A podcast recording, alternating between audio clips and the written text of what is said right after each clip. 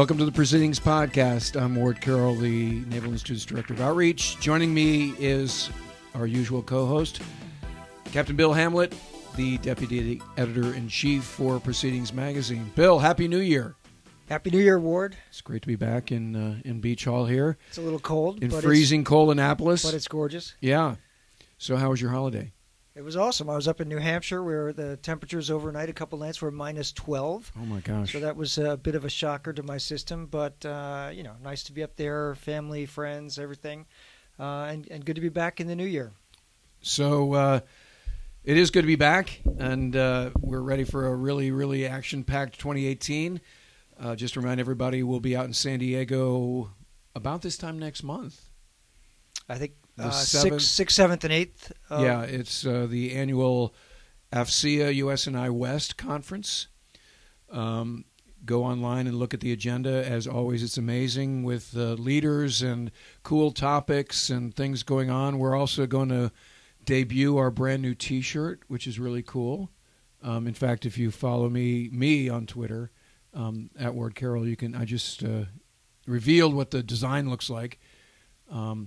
We just got our CEO, Admiral Pete Daly, just approved the design. It's pretty cool, pretty edgy. We like it.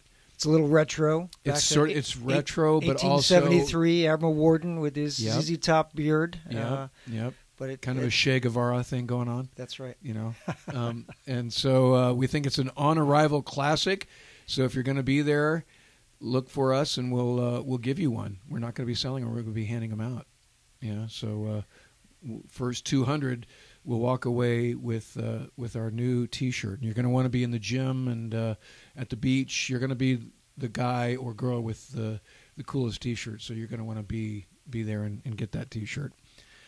What else is going on? Anything else we should chat about before we get? Well, the January issue of the January issue of Proceedings is out. January is always the surface force focused magazine, so great picture of DDG on the cover, you know, crashing through some waves, and in the magazine, a number of hard-hitting pieces on the surface forces.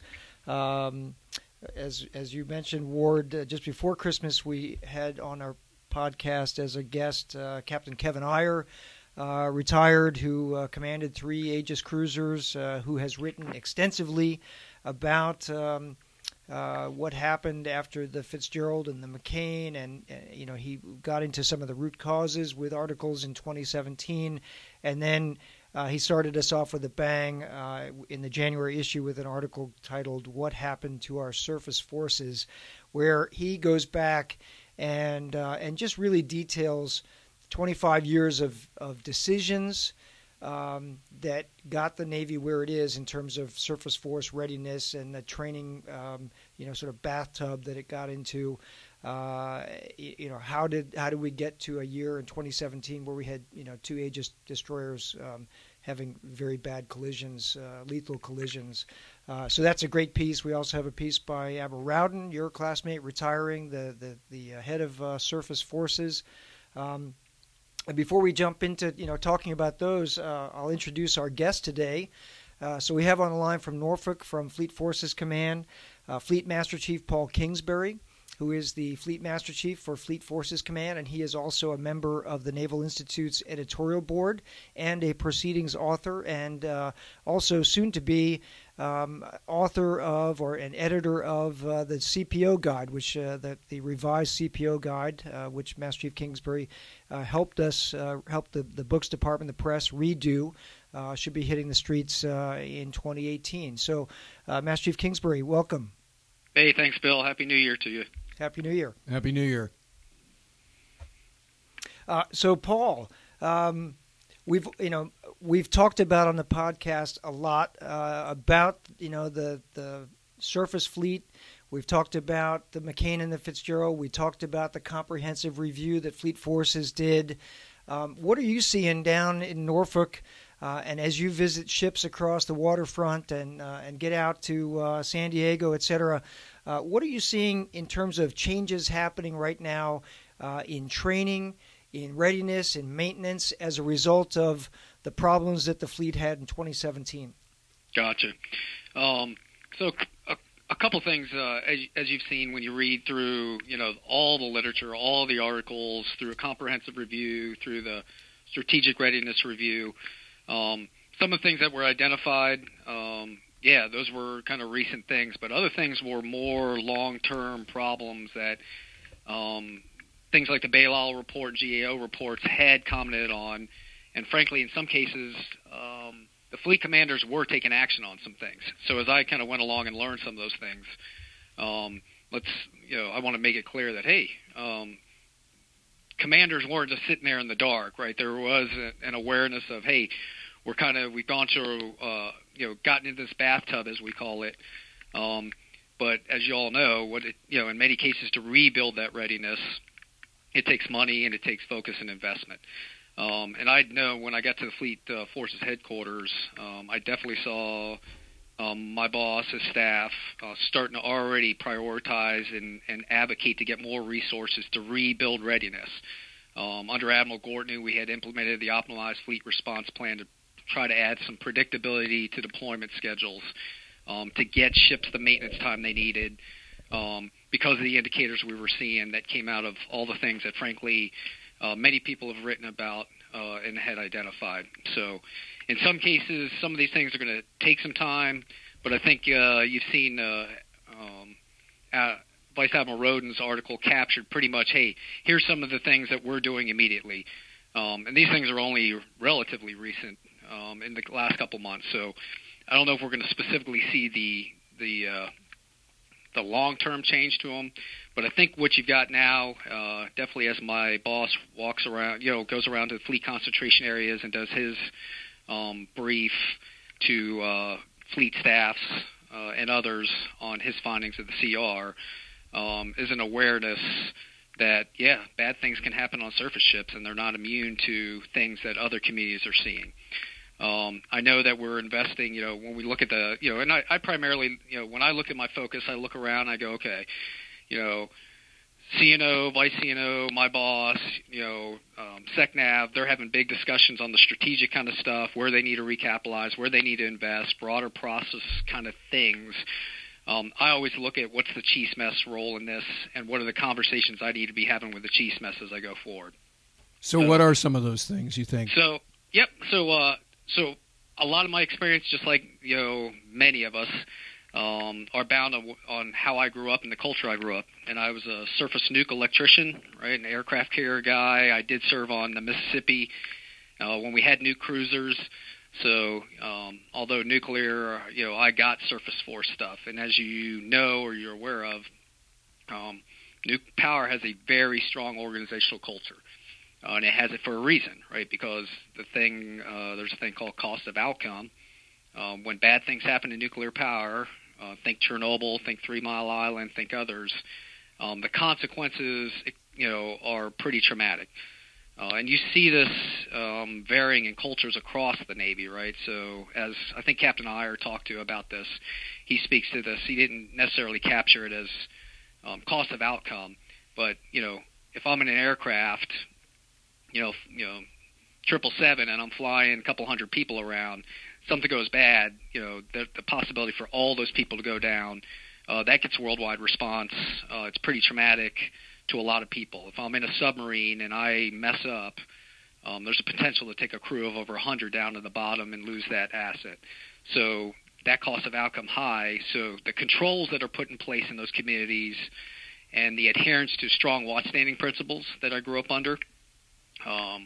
Formal communications, questioning attitude, having strong level of knowledge, following procedures, having integrity, and then forceful backup. Those kind of behaviors that make strong teams are evident in those communities. So what I think you've realized now is, frankly, it was lagging, as many as have identified, in the surface force. It was being talked about. I know that several former SWO bosses, they have nuclear backgrounds and they come in and talk, but to ingrain that culture into a force takes time. So that's where I think you're seeing now is this kind of realization that, okay, yes, watch-standing principles matter. We need to standardize procedures, and we need to make sure we're building strong teams within the surface community. I know we've already made some adjustments. We had already, at one of the Fleet Commanders Readiness Councils, we had already identified the need to evolve QM training and OS training, and some strides have been made there as well to improve that. Well, look, you bring up some of what Kattmeyer mentioned in his article, What Happened to Our Surface Forces. Let me quote one paragraph, because I think it really is the thesis that he talks about. It's a wonderful article. It goes much deeper than any of the discussions we've had to date, and talks about, because you mentioned some of the ship bosses and root cause here. It's as much a history piece as it is a lessons learned or where do we go from here sort of a thing. But let me read this paragraph, because you just alluded to it in terms of the consequences, Paul, when you were talking about nuke power. They're dire, right? And so what he says here is, and I quote, "Conversely, this need for precision is neither broadly recognized nor internally supported when it comes to getting a surface combatant underway. After all, ships do not sink, even when they are woefully designed or maintained. And even if things go terribly wrong, ships operate almost exclusively in international waters and can be towed to port. In fact, because ships are resilient, many people have come to accept that the exactitude required for submarines and aircraft can be balanced on the inexactitude that is evidently acceptable for ships. The evidence of this is manifest, and the list of ships experiencing casualties while underway, casualties of the sort that would have spelled disaster in a submarine or aircraft, is long and infamous. Yet for the Navy and the nation, there was never a danger of terminal failure, that is, short of an unprepared service force in the event of an outbreak of major war."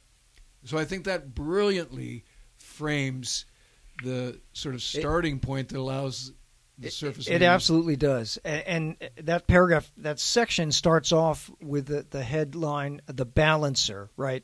And Kevin just does an absolutely great job of going back, as you said, the history lesson here, going back to the early 90s, some changes in the structure of the surface forces, in the leadership structure of the surface forces, and in decisions about readiness where, the submarine community would not accept, any kind of maintenance shortfalls that would it's a zero defect. Right. It is absolutely a zero defect. Doctrinally, right. By law. Right.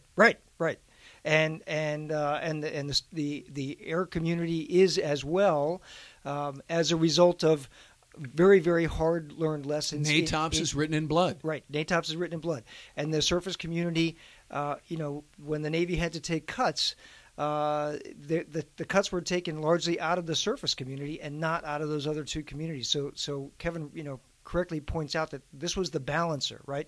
The other thing that I think is very important to point out is that the decisions made in the early to mid 2000s, Admiral Clark was the CNO, but Secretary Rumsfeld was the secretary who came to power in the Pentagon, and he was a very difficult guy to disagree with, right? And Rumsfeld was big on business practices and efficiencies. Yeah, and he was seriously leaning on the Army. Yeah, cutting costs, right? And so that mindset trickled down through the service chiefs. And Admiral Clark was the service chief. He was a SWO, and then the head SWO, Admiral LaFleur, under him. They made these business practice changes or adapted business practices that sounded good in Wharton and Harvard Business School, but were not about warfighting. They were about efficiencies and about cutting costs and finding ways to prepare, produce readiness at the least possible cost. And as a result, you hollowed out the force. So, sorry about my voice. I'm kind of fighting a cold like most people on the East Coast. Yeah. So Paul, this what we're talking about, this time frame takes place. I mean, basically, this is the mid phase of your career. Yep. What did you see on the deck plates during this time? Yep. I'm sure it was frustrating. I'm going back. I'm a chief, young senior chief at the time, and I remember doing this new fleet business course, right, that rolled out online, and I remember a lot of talk about it's alluded to in this article. There were some things that were going on that were kind of forward leaning, things we could do, it all sounded good. This is when Revolution in Training came out. SWAS in a Box. This is when we're going to have the 5-vector model, right? So when you saw it, you know, it all sounded good. Obviously, the the cart got way in front of the horse in many of these things because it never got the resourcing it needed. But those are the things. Once again, I was pretty insulated as a nuke, but those are the things that come to mind. And the other thing I remember watching at the time was there was a talk now of getting because MCPON Scott was a MCPON at the time, and there was was the first one that Admiral Clark had, and then when he retired, Joe Campa came in after him. So this is when we started this kind of – there was a lot of talk about, hey, I got this enlisted force. It's more educated. It's more capable. What can we do with it? And we started exploring some other initiatives such as the Division Officer to Sea program. We started sending some CMCs to the War College, and there was a lot of talk back then of blurring of the lines. And frankly, I recommend – we started talking about, hey, a degree requirement for Chief Petty Officers. So – even there, you started to kind of tinker with ideas of kind of traditional focus and functions of even the chief's mess. It wasn't just, where you were investing and things like that. That thinking went into those things as well. Yeah, that's an interesting point from the senior enlisted perspective because, one of the things that when Kevin gets to the conclusions in this article. He says the surface force needs to shelve the ideal that as our best officers move up, they must also move away from ships. We need to let surface warfare officers be surface warfare officers and start valuing ships above ensuring that all our officers become as broad as possible. And that, what you just mentioned, Master Chief, is a bit like that on the senior enlisted. Hey, let's send some of the Master Chiefs to War College. Let's make sure that our chiefs have college degrees. It's again, it sounds great, right, at first blush, but it may be dividing their attention from the basic skills of watch standing and, safety at sea. Yep. And you can training young sailors. Yeah, and so as I think through this, right, because literally the point is there. So you do because of as we this. The history. I love the Captain Eyer's history approach because you gotta to understand where you are and where you need to go. You do have to go back and kind of understand. Okay, how did we get here? Right. So when I started looking back, enlisted force stuff. Obviously we came out of the Navy. I go back into the 60s when we established the MCPON. Right. You had an enlisted force. Obviously. The culture of that Navy wasn't being effectively managed. Right. Because retention was not good. Racism was rampant. Drug use was crazy, right? So it took the Secretary of the Navy at the time to come in and go, hey, friggin', let's go pulse the fleet and see what's going on. And one of those recommendations was establishing what would become the MCPON's office. And as these MCPONs actually gained some credibility and the value add was seen, you could see where things were put into place to really what they did was they professionalized the enlisted force. And then through other things that Congress put in place, like the GI Bill and a more aggressive GI Bill and tuition assistance, you educated the enlisted force. So 50 years forward, and then also you shifted to an all-volunteer Navy, which slowly increased the standards of those that enlist in the Navy. So now you do have, and it was being recognized, that I would call it, almost that culture gap between officer and enlisted was closing moving forward. So you've got this potential within the enlisted force to do a lot more than you usually, what you could in the past. But that doesn't mean you necessarily need to do that, right? So you got to be very mindful of just because someone can, that you don't send them on a path away from core functions. So when I first got in the job, my discussion with Admiral Davidson was, he was concerned with, hey, where's the focus of the chief's mess? It's been a thing I've been, after the 2 years I've been in the seat is, okay, as the Navy repostures itself for the high-end fight, and we've learned some other things, what is the focus of our Navy chief's mess? Are they ready? Do they have a warfighting attitude? Is their focus on the right stuff? Do they come to work, thinking their job is to fulfill administrative requirements, or do they come to work with the attitude that this is a warfighting platform that needs to be in a high state of readiness and I have to train sailors to operate it to the highest degree going forward. So there's lots of lines of effort out of this. Working, what does the selection board tell chief petty officers to do? Based on what we put out in the precepts and the convening order.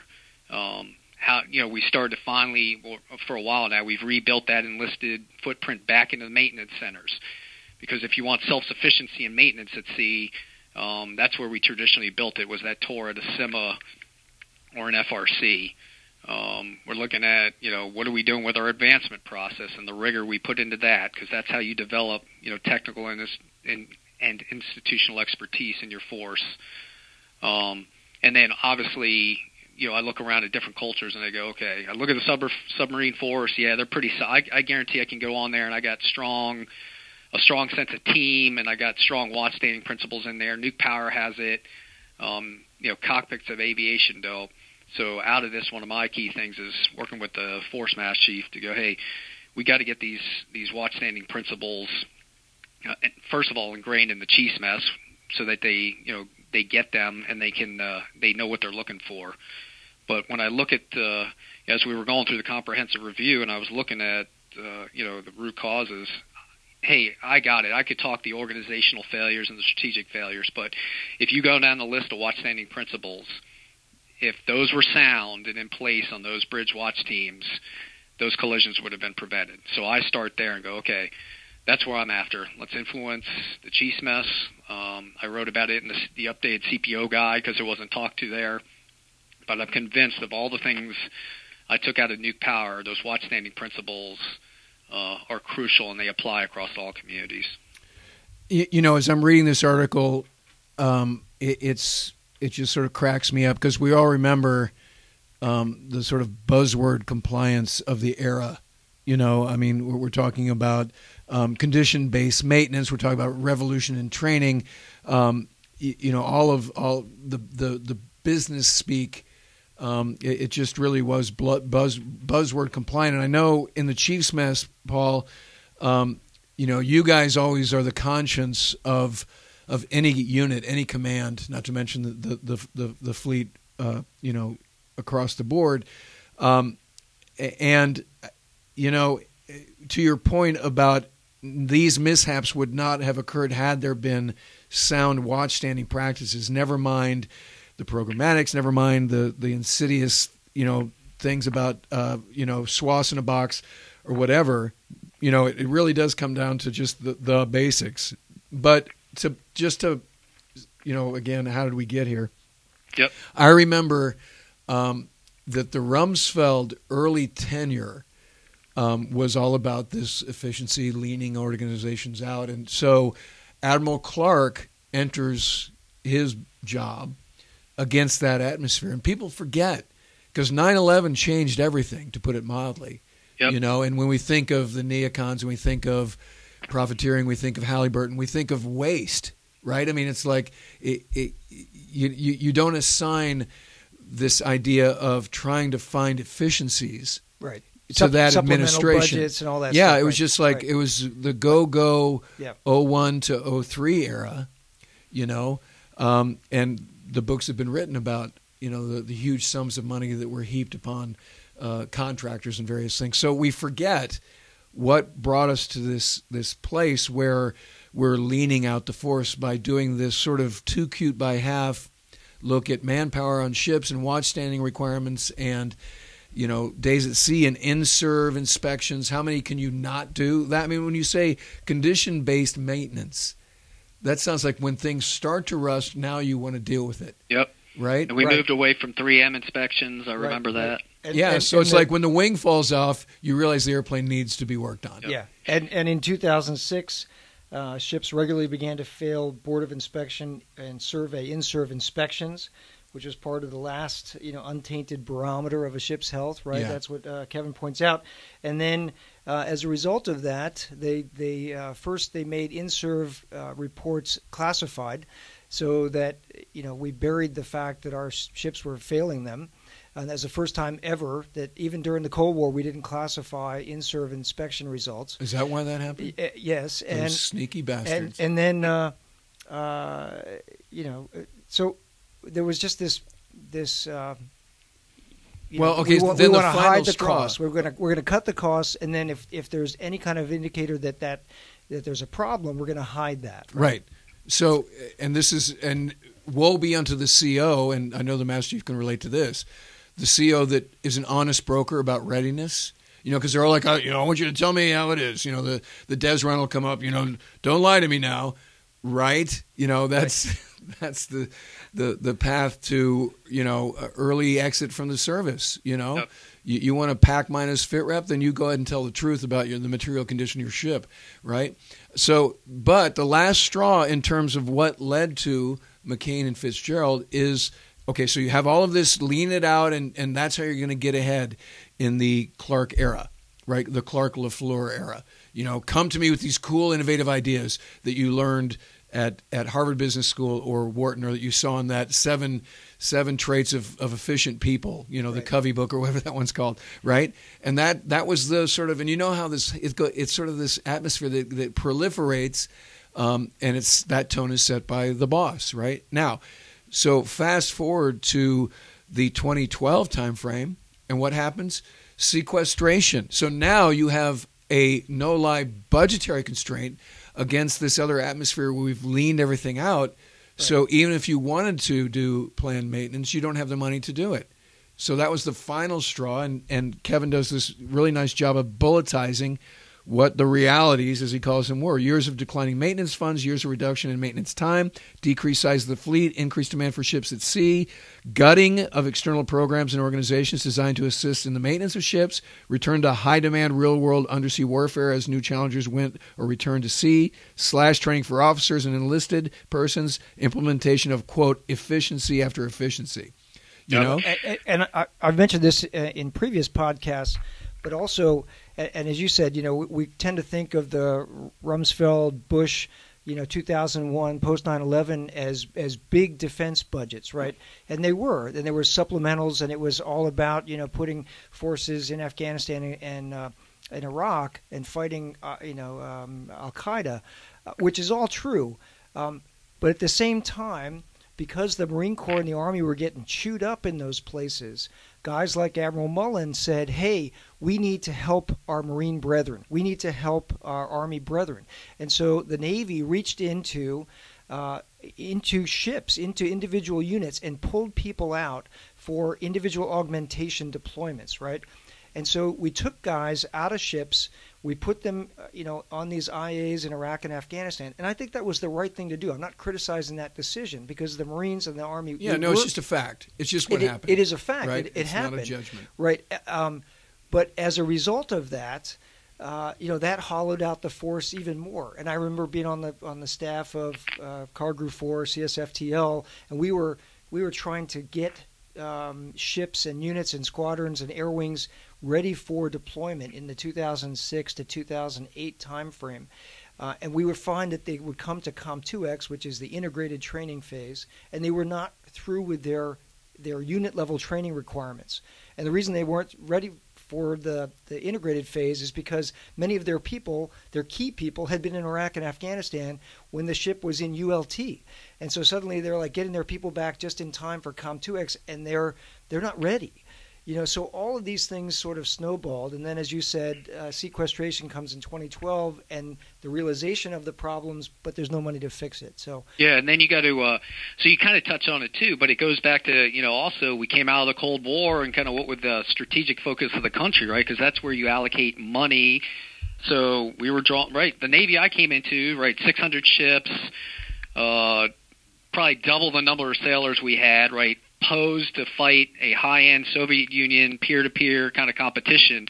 Once they collapsed in 91, a lot of things happened, right? And then on this journey and this transition towards the Middle East, it's just not just the Navy, but DOD at large, right? We draw down, but they passed that bill, and where we draw down by 100,000. They simply reinvest in Marines and Army because that is the conflict that is present. So. No, that's right. That's right. And the other thing, you can't necessarily constantly just criticize the people in the past. Like, what were they thinking? No, because they were presented a hand. You know what I mean? Right. But we had to, as a Navy, yeah, we didn't have that kind of peer adversary anymore. So with the funds shifting and dwindling, you know, they took risk in the surface force, right? Hey, I don't have a major peer adversary right now at sea, so I'm going to shift to power projection support of land forces ashore. And hence we got in trouble, right, with over-deploying carrier strike groups, because the appetite for power projection was what we were all about then too. So I think you got, once again, it's another piece of just several things that came to play. But unfortunately, ultimately, all that stuff falls on the back of sailors, right? Because when the CO doesn't speak up, or you cut the funds, or people don't get that story, the risk decision making gets pushed very low, and then you couple that with a can-do attitude, right? Which is great, but it's kind of bad too. Yeah, it's either can-do or never say no, right? That's right. It's a two-edged sword.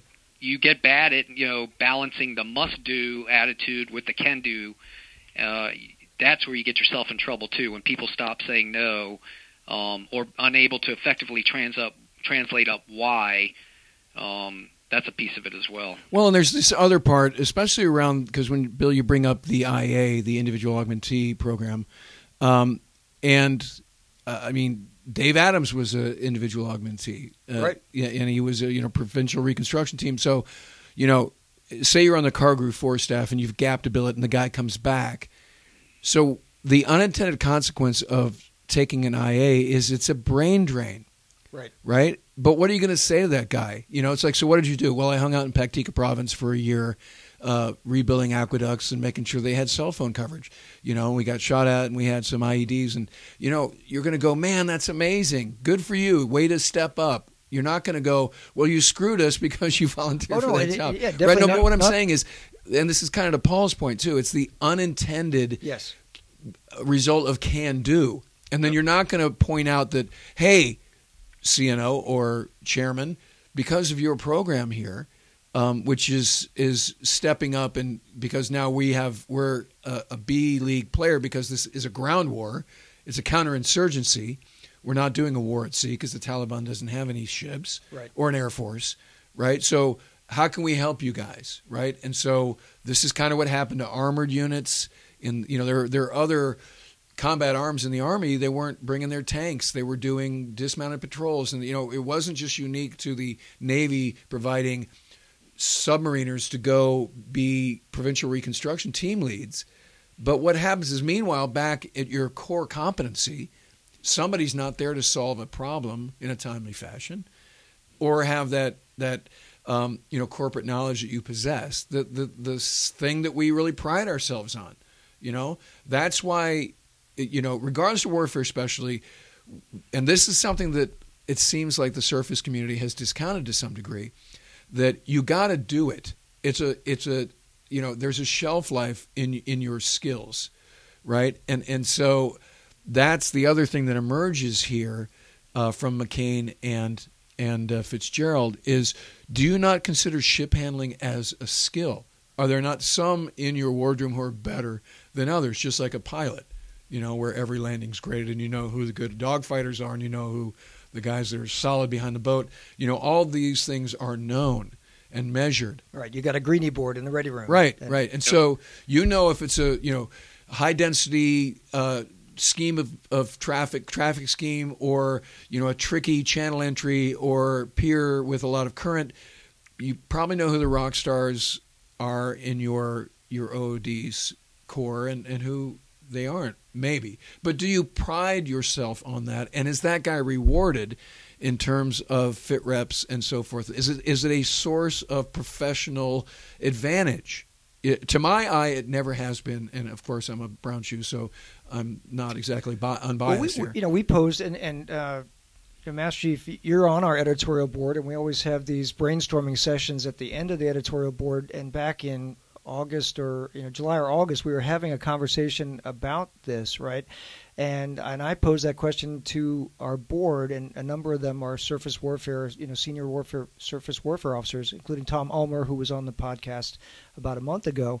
And they said generally that has not been a fit rep delineator, right? We haven't broken out the best ship drivers on a ship are not necessarily the number one, lieutenant. And all that says to me is we don't really care.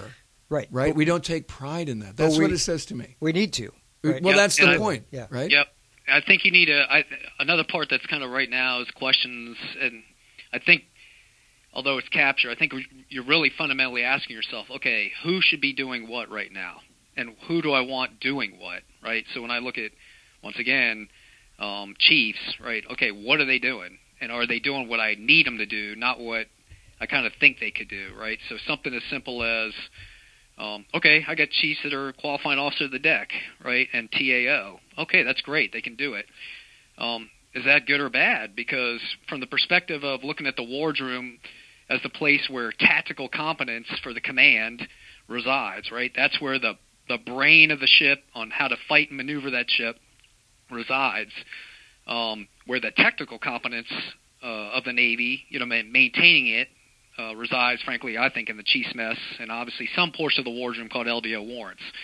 So if I get too many chiefs up there staying OOD, frankly, I'm taking officers off the field, quote unquote, developing their tactical skill sets that they need. So something as small as a selection board that says, hey, advanced qualifications for chiefs gives you competitive advantage, drives chief's mess behavior to take up those slots, right? And once again, I know they can do it all day. They are doing it. They do it well. And hey, in cases where you have gaps in officer billets, yeah, I'll bring a chief onto the field to do those billets. But in my world of nuke power, we stand supervisory enlisted watch stations for a reason, because that training of that young officer extends onto their watch standing too. It's not just sitting in the office teaching them about 3M and evals and how to help sailors transition into adulthood. It's about, okay, here's how you lead this watch team and making sure that you're best prepared to succeed as an officer in that role as well. So I think that's what we're looking at now is going, okay, this concept of, broadening and kind of being prepared for joint tours. A lot of that discussion now is like, okay, maybe that's not the right answer. We need to focus on tactical competence and value that again. We stopped valuing it. That's what's happened. So because of that, your attitude changes and the behaviors, as you can see, change as well. So, Paul, how is morale in general when you're out and about? Relative to previous eras, in your career. I'm telling you. So I kind of gauge. Number one, morale is highly command dependent. Right, I'm telling you, more than any kind of process, incentive, kind of broad Navy stuff, a solid CO backed up by a strong XO, CMC team, and a wardroom and chief's mess, that they'll eat, they'll make morale happen all day for you. So whenever it's the same thing we all were taught, right? You walk on board and kind of it's how you're greeted on the quarterdeck. It's how the sailors carry themselves. I will tell you, a majority of the time, it looks good, right? So, from what I see, you get the greetings, you don't see the stuff that's kind of, compared to the Navy of kind of what I read and heard about in the late 1960s. I mean, you do have a much more professional organization now. Is it perfect? No. I'll tell you, fleet retention is really good. It's well above our retention goals, and I don't. That's an interesting statistic. As long as you can explain also, right, so, one thing I try to do when I get around the chief's mess is, chiefs are managers, right? They manage the material condition and the operational readiness of your ship. And we stopped talking about the role as managers, frankly. It's all about leadership. I got it. But no amount of good leadership skills can overcome a deficiency in management. But to effectively manage, you need things, right? So, number one, you need people. And we know that, I don't have the distributable inventory right now until I can buy it, and we're looking at getting it. But once I've bought it, it's going to take a couple of years to grow it and get it to the fleet. But as long as I can explain to them that, and then you understand how we prioritize manning, then they get it, right? Parts, supplies they need, those are things. But as long as you can understand and explain to them sometimes the why, copy, they get it. So once again, I got to rely on command-level leadership to be able to translate the why. So I spend a lot of my time trying to inform the chiefs mess via the force mass chiefs and the other senior enlisted leaders, hey, here's the big kind of policy decisions being made, here's where the actual shortfalls are and why, so that the chiefs can understand and deliver it, right? They may not like it, but a chief that's informed and can understand the why is a chief that's in the best position to deliver that effectively when they need to. And you can see when we went to, frankly, take away ratings, you did not explain the why, and I don't think you had it developed, so you saw how well that went over. No, that was a disaster. Yeah, we ended up, demonstrating, as CNO did well, that, yeah, we are a high-velocity learning organization, apparently. Yeah, that's good stuff. That's funny. Hey, I'd like to just plug an article that you wrote about a year ago in the January issue of 2017 Proceedings called Tapping the Power of the Chiefs, which is just great advice. It's great advice for the goat locker. It's also great advice for junior officers, right? Because you get into the proper role of a chief in helping to groom and develop a young officer, on a ship, submarine, squadron, and the different sources of power, the expert power, the experience power that a chief has that an ensign or a JG doesn't have, right?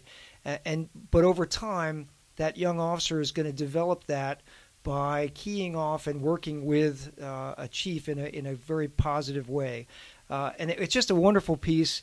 It was came out again a year ago. I may post it up on social media today or tomorrow, just because people who didn't maybe read it a year ago. It's a timeless piece because it's about leadership and it's about the role of junior officers. It could have been written for me as a JO, or it's certainly applicable for millennials, for anybody out there. So I thought that was a great piece, and I think it had something to do with getting you onto our board as well. Gotcha. No, I came across this. It's out there, right? French and Raven's power model, power bases, and we kind of briefly touch on it on our quote unquote leadership development courses. But the more I read about it and the more I explored it, I'm like, no one can convince me that if you don't understand power and influence, if you don't understand those power bases, you will not do your job as effectively as you can as a leader. And I tried to start putting everything I can, and frankly, I just submitted something for the NAM about how our reward power as a Navy, are we misusing that these days? But I would argue anytime if you can nail down those power bases, you can tie leader success or failure to their ability or inability to use power bases and then the associated influence tactics. Fantastic. Well, we're out of time for this week. Master Chief, thanks for joining us. Please pass our best wishes to my good friend Admiral Davidson, another class of 82 guy, along with Admiral Rowden. All right, will do. And We'll see you around campus here when the editorial boards happen next. When is that? It's January 24th is our next meeting. Okay, so we'll see you up here on January 24th. Okay. And just so the audience knows, that role, particularly the one that Master Chief Kingsbury plays on the board, is crucial. He really is the voice of the fleet. He's the one that makes sure that it's not skewed too O-centric and or two one warfare special over the other, and the diversity of the board is only as successful as each member. And Paul is tough act to follow for sure. Really a franchise player in terms of a Force Master Chief for one thing. And not only has Fleet Master Chief Kingsbury written for Proceedings, he's also had an impact, I think, on the number of enlisted entries that we have in our essay contest, not just the enlisted essay contest, but all of our essay contests. Yesterday I was over at the Coast Guard headquarters where we got to present the awards for the Coast Guard 2017 essay contest, and second place was taken by Bosun's Mate Chief Philip Null, who is a small boat operator and who wrote about small boat operations in It's in the January issue of Proceedings, and it was great to meet Chief Null, and I mentioned to the audience there that included the Coast Guard's Master Chief that we have more and more enlisted writers, more and more enlisted entries, and the enlisted force is just growing in terms of presence in Proceedings. That's great to see. Yeah, and we're looking for all comers here. You know, the independent form is only as good as those who participate. So, you know. And I'll continue to work to encourage people, just like I had someone had to tap me on the shoulder as well and recognize potential and explain to them, no, you're not going to get shot in the head if you write a well-written article that's properly cited and vetted. Yeah, absolutely. And that's what the editorial staff is for. That's what the editorial board is for. You have top cover, but don't let that be the thing that keep the concern there shouldn't be what keeps you from trying to make it better. And that's, you know, we've always talked about the dare factor. You know, as I was sort of thinking about 2018 and the tenor of US and I going forward, there's something about the dare factor that troubles me, because what it intimates almost unintentionally is you're risking something, right? So how is it that trying to make the Navy better is a risk, you know? So I'll just leave it there for that. But let me finish with this last statement that Admiral Rowden makes in his piece, which is probably a good place to end off. Every day around the world, sailors of the surface force protect and sustain U.S. security and prosperity by their powerful presence, through which allies and partners are assured and would-be aggressors are deterred. The never-ending job of surface warfare leaders is to ensure every one of those sailors has the tactics, tools, talent, and training he or she needs to fight and win. And that's right in keeping with the mission of the Naval Institute. So that's a great place. Again, Paul, thanks for joining us today. We'll see you very soon. Happy New Year. Try to stay out of the snow in the next couple of days. And we're just talking about the terrible weather coming in there. Does the Fleet Master Chief count as mission essential personnel? Yes, I do, actually. Oh, good. So, that's what you give for being so talented. Yeah, that's right. So I'll be thinking about that as I'm driving through 10 inches of snow. Yes. Okay. Well, drive safely. Yeah, thanks for the invite again, guys. Great discussion, and look forward to having more of it. Okay, fantastic. Thank you. All right, everybody, that's it for this week. Remember, victory begins at the U.S. Naval Institute. We'll see you next time.